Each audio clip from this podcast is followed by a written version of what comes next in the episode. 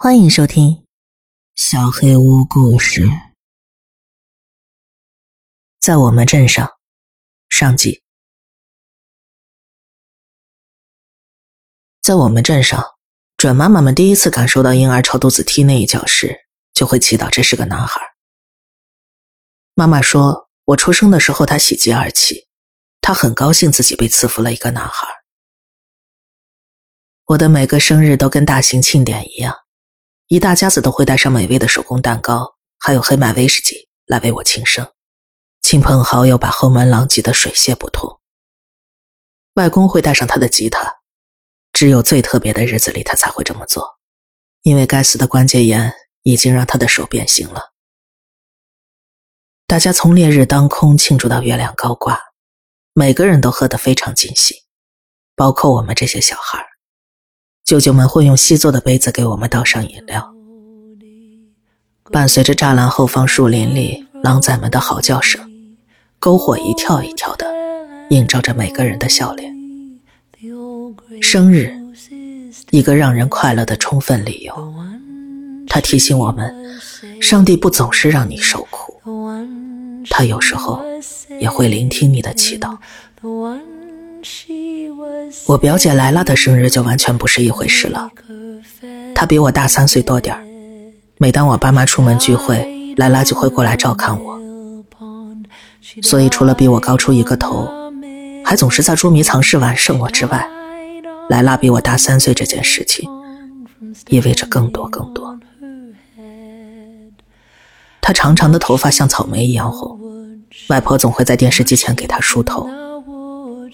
莱拉喜欢看机智问答，她总是第一时间就能把答案大声报出来。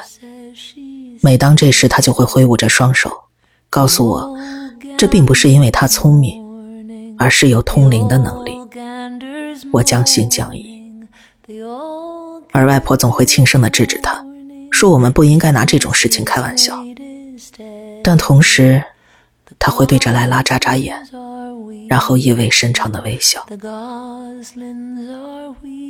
我很小很小的时候睡不着觉，他就会唱歌哄我，关于苹果树，还有溺水的恋人的老歌，是他妈妈给他唱过的歌。我一直记不住那些歌词，有时候我躺在黑暗中也会试着去唱，但是声音卡在我的胸口，埋得太深，一句也跳不出来。莱拉也是唯一一个得到我父母信任、可以陪着我在外公家农场后的小河里游泳的人。在那里，没有人可以打扰我们。舅舅们不止一次提出要带我去游泳，但妈妈总会拒绝他们，然后倒上一杯啤酒，安抚他们的自尊心，笑着说：“他们更有可能淹死我，而不是教会我如何漂浮。”是莱拉教会了我游泳。他总是充满耐心。如果我在水下待了太久，他就会用双手把我的头举过水面。游吧，瑞恩，你得游起来。他一边说，一边把我拉上水面。他过生日的时候，女人们会一大清早就过去，围着他和他妈妈坐着。他们穿着棉布印花的太阳裙，手拉着手，尽可能的给这对母女提供一点安慰。他们会喝一些浆果酿的酒，偶尔会攥着他们在冬天时雕刻的木质念珠一起祈祷。妈妈会提前一天凌晨就准备烤肉、烤甜酒、面包。爸爸总是告诫我，烘烤日这一天不要进厨房，烘烤日是妈妈专属的。他会把所有的悲伤都发泄出来，倾注到他为表姐做的食物中。每道菜都是一种道歉，一种安慰。一种对失去的默认。我们男孩子和男人们会在晚上过去，围着来了的爸爸和他的几兄弟默默的抽烟，烟草在男人们中间传递着，一切都保持着缄默。莱拉过生日的时候，每个人都有不同的理由喝酒，苦乐参半。在我们镇上，生日是一个提醒，提醒他们。自己离死亡的日子又近了一年。在我们镇上，只有年满十八岁你才会安全，精确到小时。在我们镇上，一旦你的双腿中间开始流血，你可以过的夏天就所剩无几了。外婆告诉我，很久以前，每六年才会有一次。镇上的人们会在夏日的最后一个星期天聚集在湖边，穿上白色的衣服，或者尽量浅色的衣服，在岸边排好队，然后挨个用湖水把手洗干净。接着，他们会抽出一个名字：某人的女儿、姐妹、恋人、表姐妹，一个邻居家的小姑娘。一个和你一起长大的女孩，一个心怀着走出去看遍世界的梦想的女孩，一个有最喜欢的歌有最好的朋友的女孩，或者，她还带着永远都要遵守的承诺。这个女孩会走进湖里，最后一次被她的妈妈拥抱，然后被这个怀抱的女人将头浸入水中。直至阳光照射下的湖水浸透他的全身，直至他整个身体在湖中闪着光。他会对他的爸爸微笑，爸爸会擦干眼泪，好好记住自己的女儿。然后女孩会开始游泳，游到湖的中央，直至彼岸。即便是夏日，湖上也总是飘散着化不开的雾气，女孩就会消失在迷雾之中。至于另一边是什么模样，没有人见过，坐着船也到不了彼岸。那不是你该去探索的地方，水流总是会把你拉回来，这是一个警告。所以，再也不会有人见到那个女孩了。可是，此时不是彼时。外婆告诉我，在那六年的间隙中，在我的父母。舅舅还有姨妈们从高中毕业之后，事情变得不一样了。小羊羔出生的时候，眼睛周围的皮肤是绿色的，它们先天就盲了。狗会连续吠叫好几天，直至肺部衰竭而死。人们醒来会发现走廊的地上布满了死蛾子，堆得厚厚的一层，你甚至没办法看到下边的地毯。开始人们不明所以。猜测可能是树木植被产生了什么变化，引起了生态的不稳定。然后，镇上不再下雨了，人们开始担心起来，但依旧把它归结为干旱降临。即便以往每年十月都是雨季，他们忽略了，当人们第一次迁徙到这里，从那个没有电、没有车的年代开始，每年十月都是雨季。然后奶牛开始挤出血来，泥土开始变黑，粮食颗粒无收。然后，新出生的婴儿开始没有腿，没有胳膊，或者没有眼睛。乔纳舅舅出生的时候就没有腿，他是我妈妈最小的弟弟。外婆说，这也没什么，因为他可以跟所有能站立的男人一样喝酒。我最喜欢乔纳舅舅了，他总是活力四射，一边大笑一边讲笑话，每个人都会被他逗得连连捧腹，就像他们的肋骨要把自己的内脏抛洒在地上一样。他的声音非常迷人，就像约翰尼卡什一样。当他抱着吉他唱歌的时候，我能看出外婆特别的自豪，因为当乔纳唱歌的时候。大家就会忘记他没有腿的事实，但他有时候也很安静，甚至能把鸟从树上哄下来，从他手里吃东西。有时候，我发现他看起来非常悲伤。当他看着我和表兄弟们玩捉迷藏的时候，或者看着他的兄弟们和他们的妻子跳舞的时候，所以，外婆说。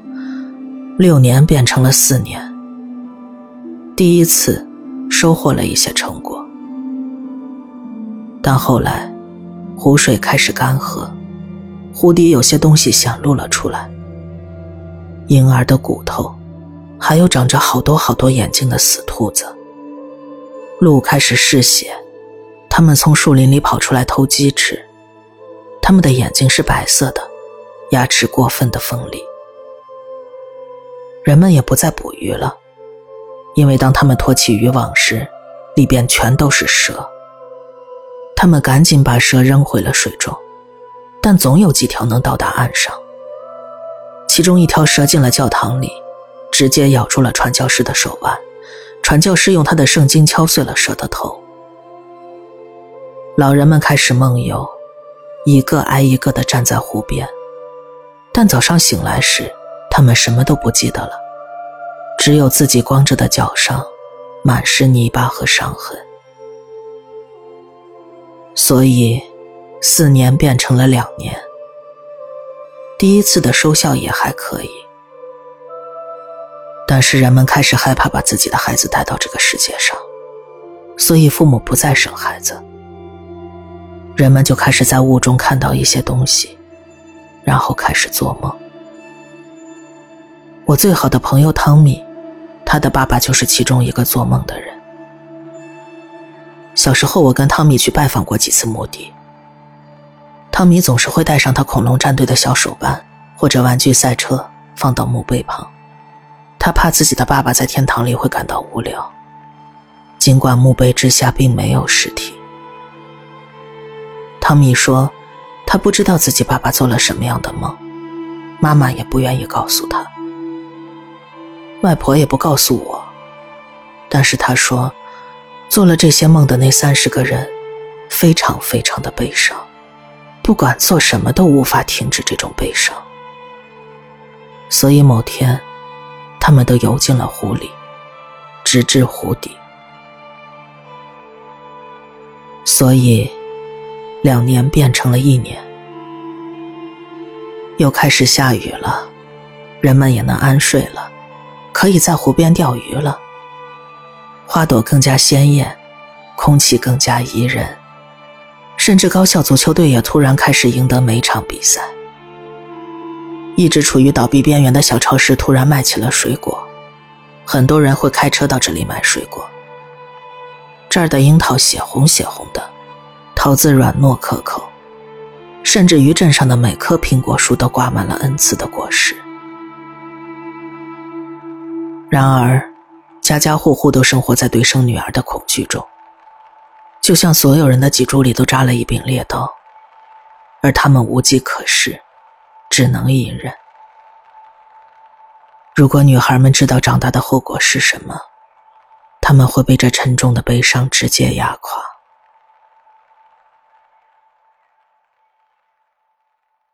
那天是莱拉十五岁生日，但是她不见了。她的妈妈克拉拉坐在草坪椅上不住的哭泣。她手中的杯子里是前一天晚上我跟莱拉一起榨的柠檬水。手上沾着的糖和柠檬味道，甚至不曾洗去。克拉拉是我妈妈的妹妹，但她看上去比妈妈还要年长几岁。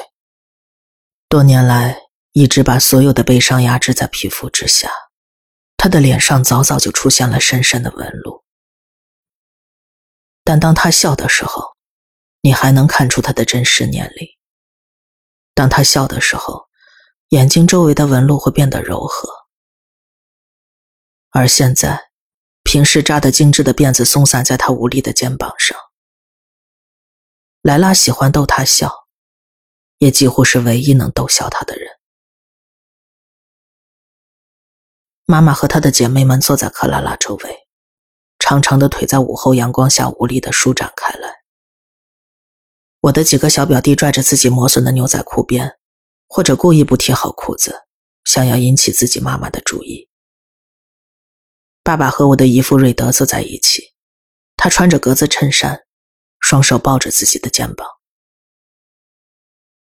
前年夏天，莱拉最好的朋友在开学第一天就被抽中了名字，他的朋友们没办法再面对任何一个生日聚会了，这可能是他们当中任何一个人被抽中渡河之前的最后一个生日聚会了。所以，没有人来参加。正因如此，莱拉从生日现场跑走了。融化的蜡烛和蛋糕滴在瑞德几年前亲手做的松木桌子上，而克拉拉的杯子里，也不仅仅是柠檬水了。不过我知道在哪能找到它。背对着烈日，我走向外公外婆的农场，运动鞋激起的尘土落在六月份出生的虫子上。尽管六月早已过去，但它们依然在吸食着花蜜。农场里除了奶牛，空无一人。它们的肚皮雪白，长长的睫毛驱散着飞到脸上的苍蝇。经过它们时，我低下了头。我讨厌那些牛看着你走过时的样子。他们站在那儿一动不动，所有的头都转过来看着你走，眼睛里充满了好奇。外婆说：“尽量不要看那些牛，不要理会他们就好。”外婆说：“背对他们的时候。”只要我不突然转身，就不用担心，他们会继续做自己的事情。而此时，他们似乎并不领这份情，我能感受到他们的眼神穿过热浪，集中在我身上。最终，我穿过了田地，经过红漆剥落的谷仓，草丛也渐渐变深了。莱拉漂浮在小河中央，头发散开在水面上。就像一串串血色的花朵。他仰面躺着，闭着眼睛，手中抓着一朵野百合，看上去非常的悠闲。我叫他，他没有动。身后的草丛中传来沙沙声，可能是蛇，或者一只兔子。我又叫了一声，而声音只是被高草丛淹没了。我知道。莱拉死了，我赶紧跑了过去，准备给她做溺水急救，把她带回来。我边跑边脱衣服，一头扎进了水里，大喊他的名字。而此时，他翻过身来，面向了我。瑞恩，冷静，我只是在发呆。他拨开脸上的头发，似笑非笑。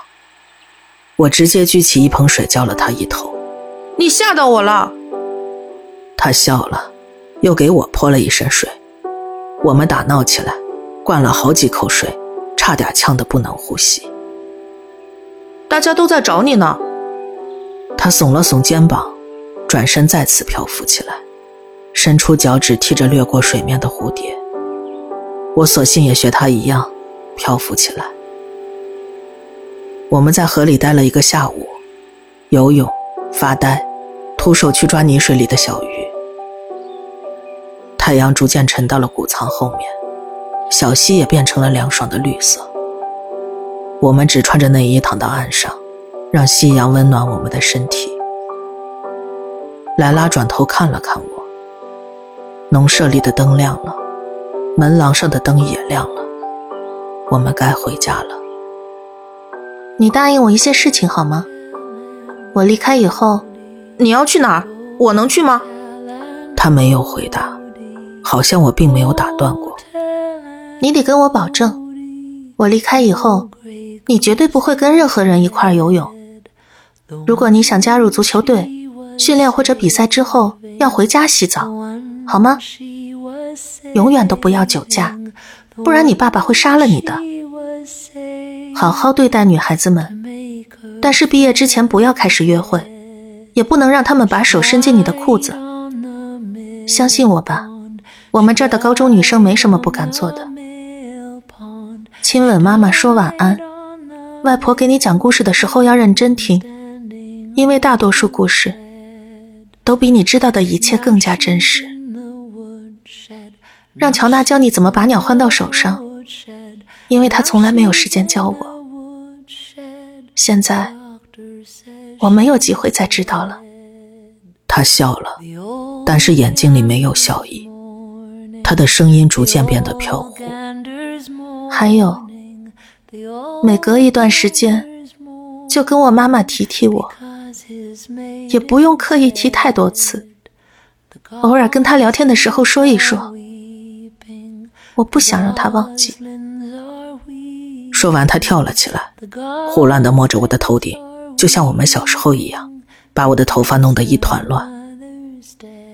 他跑进了浓紫色的黑夜中，长长的腿，长长的头发，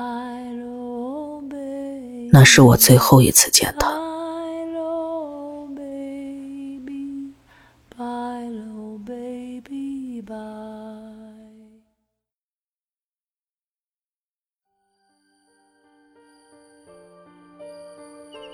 本期小黑屋故事就到这里。如果你做噩梦的话，没有关系，我会来把它吃掉的。我是小黑屋的墨，那我们梦里再见了。